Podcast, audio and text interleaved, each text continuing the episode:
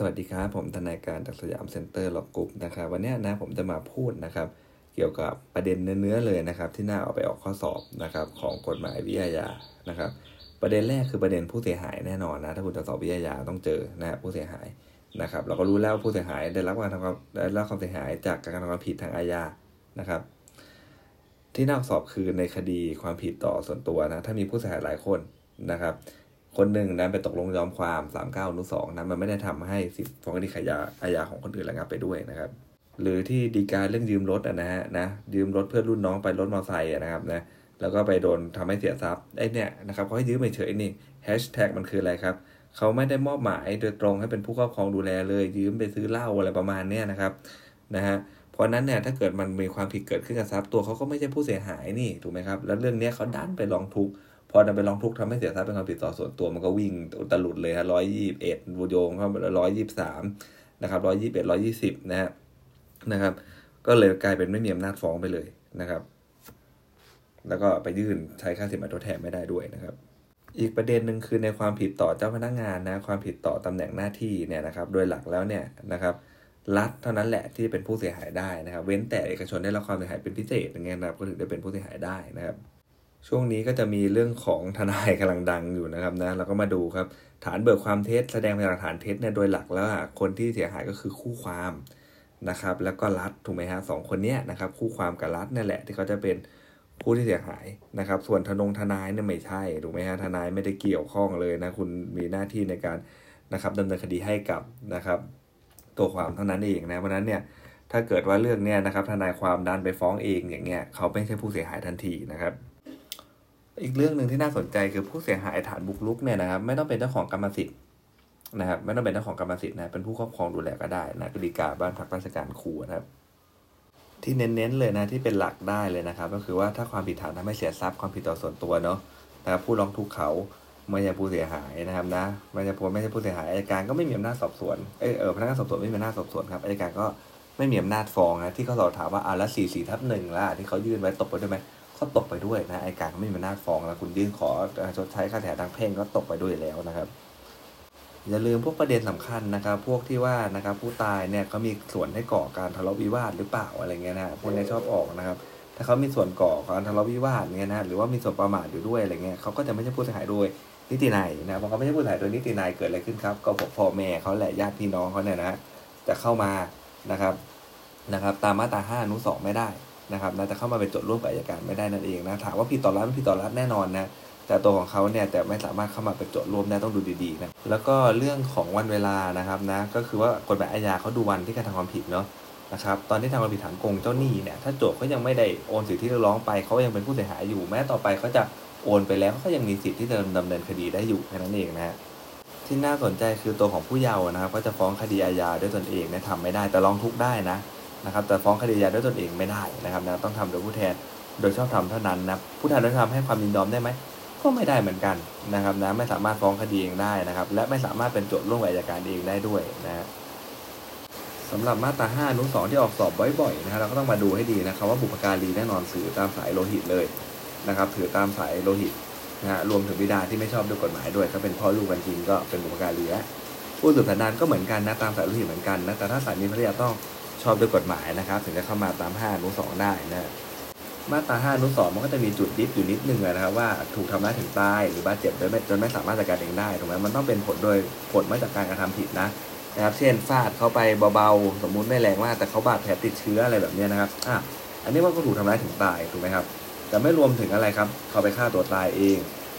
นะครับนะโดนนิดเดียวโดนข่มขืนอย่างเงี้ยถูกไหมครับอะก็ปกติดีไม่ได้บาดเจ็บอะไรมากมายนะแต่ว่า ทนความอายไม่ไหวไปฆ่าตัวตายเองแบบเนี้ยแต่เข้ามาตามห้าอนุสองไม่ได้เพราะไม่ได้ถูกทำร้ายถึงตายหรือบาดเจ็บจนไม่สามารถจัดการเองได้นะครับ ประเด็นที่น่าออกสอบต่อไปก็คือเรื่องของการถอนคำร้องทุกข์นะครับนะเรื่องของการถอนคำร้องทุกข์เนี่ยตัวของทายาทถ้าเกิดว่าเป็นความผิดที่เอ่อเกี่ยวกับทรัพย์นะพวกยักยอกทำให้เสียทรัพย์ช่อโกงอะไรอย่างเงี้ยนะครับนะนะครับสังเกตไหมมันจะเป็นเรื่องของความผิดต่อส่วนตัวหมดเลยนะครับ นะถ้าผู้ร้องทุกข์ตายทายาทก็ถอนคำร้องทุกได้นะเพราะว่าสิทธิ์ในการถอนคำร้องทุกคดีดังกล่าวเนี่ยเป็นสิทธิ์ที่เกี่ยวกับทรัพย์สินนะครับตกเป็นหมดแก่ทายาทแล้วก็ดูครับพวกความผิดที่มันเป็นความผิดส่วนตัวเกี่ยวกับทรัพย์และมีไม่กี่อย่างนะยักยอกทำให้เสียทรัพย์ช่อโกงนะครับ ประมาณนี้นะฮะถ้าเกิดเขานะครับร้องทุกและแล้วผู้ร้องทุกข์เขาตายนะครับมันจะเป็นทรัพย์สินตกทอดเป็นมรดกทายาทไปเลยนะครับสิทธิในการถอนคำร้องทุกเนี่ยทายาทก็มาถอนได้นะครับ เรื่องของผู้เสียหายยื่นฟ้องและตายลงตามมาตรา 29 เนี่ยนะครับนะจะใช้ต่อเมื่อเป็นผู้เสียหายที่แท้จริงเนี่ยนะครับนะเขายื่นฟ้องและตายเนาะนะครับ ก็จะใช้มาตรา 29 แต่ถ้าเป็นผู้มีอำนาจจัดการแทนนะฮะตามมาตรา5อนุ2สมมติเขาตายแล้วนะครับ แล้วก็สมมุติเป็นผู้บุกการีเข้ามาตาม5อนุ2แล้วตายอีกนะครับนะแบบนี้ไม่ได้ใช้มาตรา29นะครับต้องไปใช้5อนุ2เหมือนเดิมก็ไปดูคนอื่น ยังพอมีคนอื่นจะเข้ามาได้อยู่หรือเปล่า ไม่มีก็ตั้งผู้แทนเฉพาะคดีไปนะครับ เราต้องดูเรื่องของการเข้าขอเป็นโจทย์ร่วมดีๆนะครับ ตามมาตรา 30 31 นะ มาตรา 31 เนี่ยอัยการเข้ามาเป็นโจทย์ร่วมกับผู้เสียหายเนี่ยไม่ค่อยจะมีผมไม่เคยเห็นแล้วกันนะครับนะไม่ค่อยจะมีเลยเข้าใจว่าแทบไม่มีเลยนะตั้งแต่มีสยามประเทศมานะแต่มาตรา 30 นี่มีทุกวันเลยนะก็คือว่าผู้เสียหายเข้าไปร่วมกับเป็นโจทย์พนักงานอายการหลักๆ เราต้องดูนะถ้าจะมีการร่วมเข้าเป็นโจทย์พนักงานอายการเนี่ยต้องดูว่าเขาเป็นผู้เสียหายโดยนิตินัยหรือเปล่านะครับ เช่นอะไรครับมีส่วนประมาทหรือเปล่านะมีส่วนประมาททั้งคู่นี่ ก็ไม่ใช่ผู้เสียหายโดยนิตินัยและป้าป้าเขาจะมานะครับ ยื่นนะครับ เข้าไปตามมาตรา5อนุ2ไม่ได้นะให้ยกคำร้องขอเข้าร่วมเป็นโจทย์นะของบิดาผู้เสียหายนะครับคำร้องขอเข้าร่วมเป็นโจทย์อันนี้ไม่ใช่คำฟ้องเนอะนะฮะถ้าทนายไปเซ็นเซ็นได้นะทนายจะเซ็นไม่ได้อยู่แค่อย่างเดียวเองแหละนะครับหลักๆนะครับ ก็จะคือตัวของคำฟ้องคดีอาญาที่ทนายเซ็นไม่ได้นอกนั้นได้หมดนะครับชั้นอุทธรณ์คดีอาญาทนายก็เซ็นได้อุทธรณ์ฎีกาทนายเซ็นได้หมดเฉพาะคำฟ้องตั้งต้นนี่แหละ ที่จะขึ้นต่อศาลชั้นต้นเนี่ยแหละในคดีอาญาที่ทนายจะไปเซ็นไม่ได้ต้องให้โจทย์เซ็นนะครับแล้วเราก็ดูดีๆครับ ถ้ามันเป็นการสอบสวนไม่ชอบนะอายการเขาไม่มีอำนาจฟ้องนะคำขอร่วมเป็นโจทย์กับอายการก็ย่อมตกไปด้วยนะครับนะดูดีดูว่าการสอบสวนชอบไหมนะครับ แล้วทำความพันถึงพวกการขอเข้าร่วมเป็นโจทย์เราดูเลย แล้วมีการสอบสวนด้วยโดยมากจะไม่ชอบแล้วเอาข้อตอบออกมานะครับนะเราไปหาจุดที่มันไม่ชอบให้เจอแล้วกันนะครับ เรื่องการเปรียบเทียบปรับเราต้องดูให้ดีนะฮะนะ ถ้าเกิดมีตัวอย่างข้อสอบมาประมาณว่าตอนแรกตัวเอกไปทำร้ายเขียวว่าเป็นระหูโทษนะ391นะเปรียบเทียบปรับ ต่อไปเกิดอันตรายสาหัสเลยเป็น297แหละนะครับ เป็นผลโดยตรงด้วยนะครับนะนะครับเขาแผลติดเชื้อแล้วก็ว่าไปนะการเปรียบเทียบปรับตอนแรกมันไม่มีผลทำให้สิทธิ์นำคดีอาญามาฟ้องระงับไปอยู่แล้วถูกไหมนั่นมันปรับตามระหูโทษนะอันนี้มันอันตรายสาหัสเลยเกิดการบาดเจ็บสาหัสขึ้นมาอันนี้มันปรับแล้วมันคดีอาญาเลิกกันไม่ได้อยู่แล้วนะครับ ต่อไปเรื่องของสิทธินำคดีมาฟ้องระงับไปนะครับนะคดีที่ผู้เสียหายเนี่ยเข้าเป็นโจทย์ร่วมกับอายการนะครับนะฮะและยื่นคำร้องขอชดใช้ตาม44ทับหนึ่งถ้าจำเลยตายนะฮะสิทธิที่นำคดีอาญามาฟ้องย่อมระงับไปตาม 39 อนุหนึ่งนะครับและคำขอให้ชดใช้ค่าเสียหายทดแทนต้องตกไปด้วยนะนะครับ ถ้าเรื่องนี้หน้าออกข้อสอบนะครับเขาก็ต้องถามประมาณนี้แหละนะครับว่าผู้เสียหายตายอ้าวแล้วยื่น44ทับหนึ่งไว้แล้วยังไงต่อใครจ่ายตังค์อ้าวมันก็ตกไปด้วยถูกไหมครับนะฮะเพราะว่า ศาลจำหน่ายคดีไปแล้วนะครับ อันนี้คือตายภายหลังจากฟ้องนะครับติดนำคดีอามาฟ้องระงับไปนะครับคำขอให้ชดใช้ค่าเสียหายทดแทนก็จะตกไปด้วยเลยนะครับ การถอนคำร้องทุกข์เราดูดีๆนะกรณีที่เป็นกรรมเดียวแต่มันผิดกฎหมายหลายบทเลยมันผิดช่อโกงด้วยผิดพรบจัดหางานแล้วก็ว่าไปด้วยอย่างเงี้ยนะครับถ้าไปถอนคำร้องทุกข์เนี่ยนะครับก็ย่อมมีผลให้อะไรครับระงับไปเพราะความผิดต่อส่วนตัวเท่านั้นแหละก็คือเรื่องช่อโกงธรรมดาเท่านั้นนะครับนะส่วนความผิดพรบจัดหางานเนี่ยมันไม่ระงับไปด้วยมันเป็นความผิดต่อรัฐนะครับ เนี่ยนะครับก็จะมีดีกานะความผิดฐานยอกยอกยอกยอกทรัพย์เนี่ยเป็นความผิดต่อส่วนตัวนะคดีไม่ถึงที่สุดเลยนะครับ ยังจะมีการดีกากันต่อนะศาลชั้นต้นยังไม่มีคำสั่งรับดีกาเลยผู้เสียหายเข้ามาถอนคำร้องทุกข์แหละสิทธินำคดียาก็ย่อมระงับไปตามมาตรา 39 อนุ 2 นะครับตา 39 อนุ 4 นะฮะเราดูนะคำพิพากษาเสร็จเด็ดขาดในความผิดที่ฟ้องนะครับจำเลยคดีก่อนคดีหลังแน่นอนต้องเป็นคนเดียวกัน แต่โจทย์อาจจะไม่ใช่คนเดียวกันก็ได้ เช่นผู้เสียหายก็ไปฟ้องเรื่องเดียวกัน อายการก็ฟ้องอีกนะครับเรื่องเดียวกันอีกถามว่าได้ไหมได้นะไม่เป็นซ้อนเลยนะเพราะว่าต่างฝ่ายต่างใช้สิทธิ์ได้ แต่สมมติคดีอายการฟ้องทีหลัง และดันมีคำพิพากษาก่อนเนี่ยนะแล้วคดีของที่ผู้เสียหายเขาฟ้องแม้จะฟ้องก่อนนะครับสิทธินำคดียามาฟ้องก็จะระงับไปตาม 39อนุ4ทันทีนะฮะเราก็ต้องรู้ก่อนนะครับว่าเรื่องของคำพิพากษาเสร็จเด็ดขาดคืออะไรนะก็คือเช่นยกคำฟ้องในชั้นตรวจเลยคำฟ้องในชั้นไต่ เพราะมีพยานมาสืบอะไรเงี้ยนะครับ แต่ว่าไม่รวมถึงการยกฟ้องเพราะว่าไม่ลงลายมือชื่อโจทย์หรือผู้เรียงนะ เพราะนั้นถ้าเขาสอบก็ออกมาว่ายกฟ้องเพราะไม่ลงรายมือชื่อโจทย์หรือผู้เลี้ยงเนี่ยมันไม่ได้ไปตามมาตรา 39 อนุ4ไม่ได้ระงับไปนะยังไม่ได้เจาะเข้าไปในเนื้อเลยนะครับ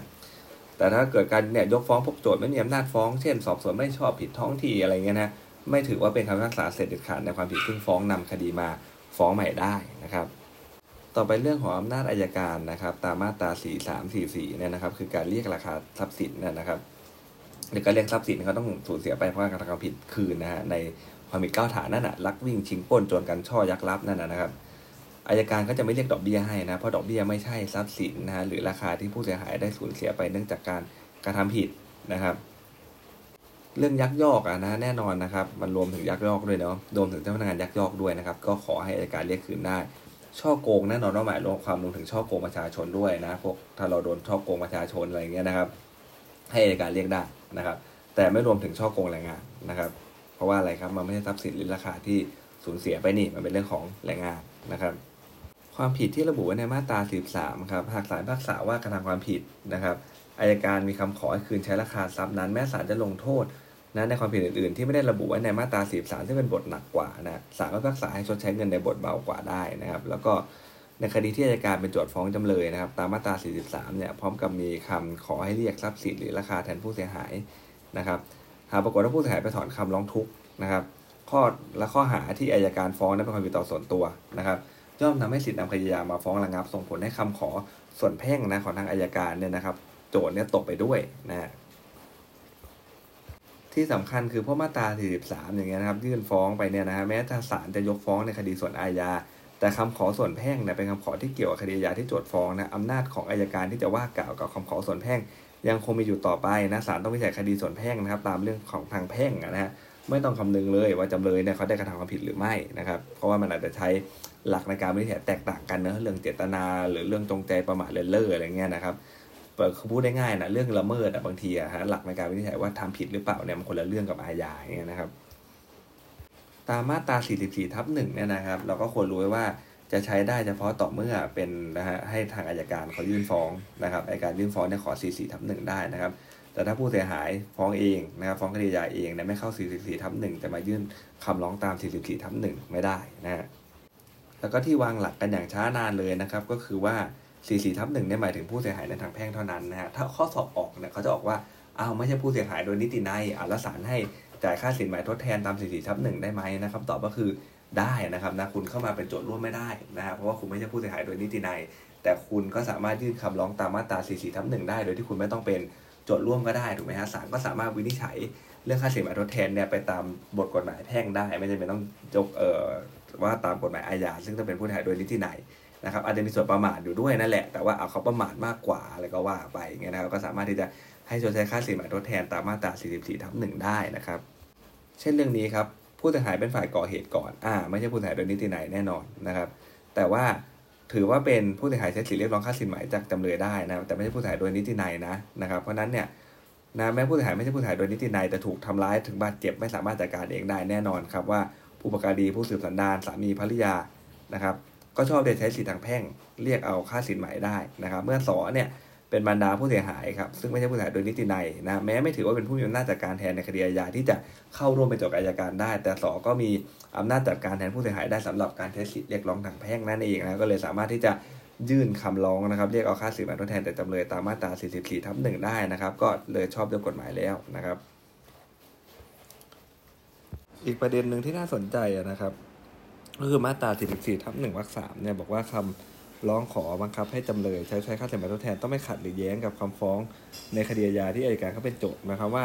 ถ้าผู้เสียหายในทางแพ่งมีสิทธิ์ขอให้เรียกค่าสินไหมทดแทนตามมาตรา 44ทับ1เนี่ยถูกจำกัดเฉพาะความเสียหายที่เกิดจากการกระทำความผิดในข้อหาที่อัยการเขาฟ้องร้องเท่านั้นนะครับ เช่นอัยการฟ้องหาพยายามฆ่าครับจะไปขอให้ชดใช้ค่าเสียหายที่เกี่ยวกับทรัพย์ไม่ได้นะเพราะเขาไม่ได้ฟ้องทำให้เสียทรัพย์ด้วย มันก็ไม่มีการนำสืบเกี่ยวกับเรื่องของทรัพย์ถูกไหมฮะก็สืบเกี่ยวกับเรื่องของฆ่าอย่างเดียว นะแล้วเขาจะรู้ได้ไงว่าสรุปแล้วคนนี้เขาทาให้เสียทรัพย์จริงหรือเปล่าอย่างเงี้ยนะครับ ก็คือว่ามันโดนล็อกอยู่ในฟ้องของอัยการเขาอะนะครับ